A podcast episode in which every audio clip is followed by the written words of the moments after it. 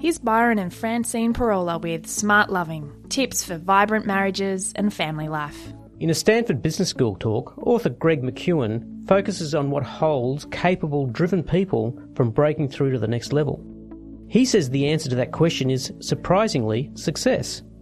Hi, we're Byron and Francine Pirola from Smart Loving, and today we're talking about the disciplined pursuit of less.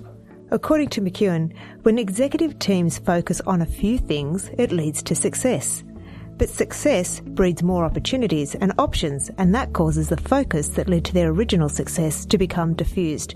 And so success becomes a catalyst for failure because it leads to what is called the undisciplined pursuit of more. While the value of focus and prioritisation in business is not a new idea, it's a useful reminder for us couples as well.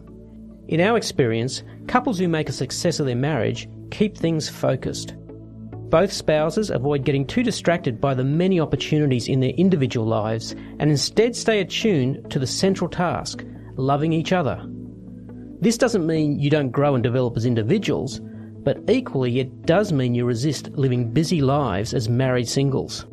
In our have it all culture, the disciplined pursuit of less doesn't sit well. While we are told that we can have it all, it's simply not true.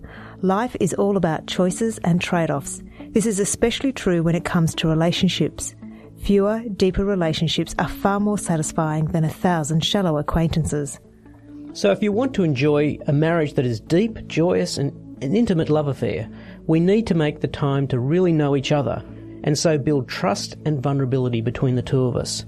The secret is for us to consciously choose to be an expert in our marriage the good news for couples is that this involves both doing fun things together as well as working on some of the rougher edges. Keeping your marriage on track isn't necessarily difficult if you keep life focused on what matters most. Make loving your spouse your specialisation. Put them first in your life and focus on doing marriage better rather than just doing more, and you'll find you have a marriage that goes from strength to strength. We're Francine and Byron Pirola. For more tips on relationships, visit smartloving.org.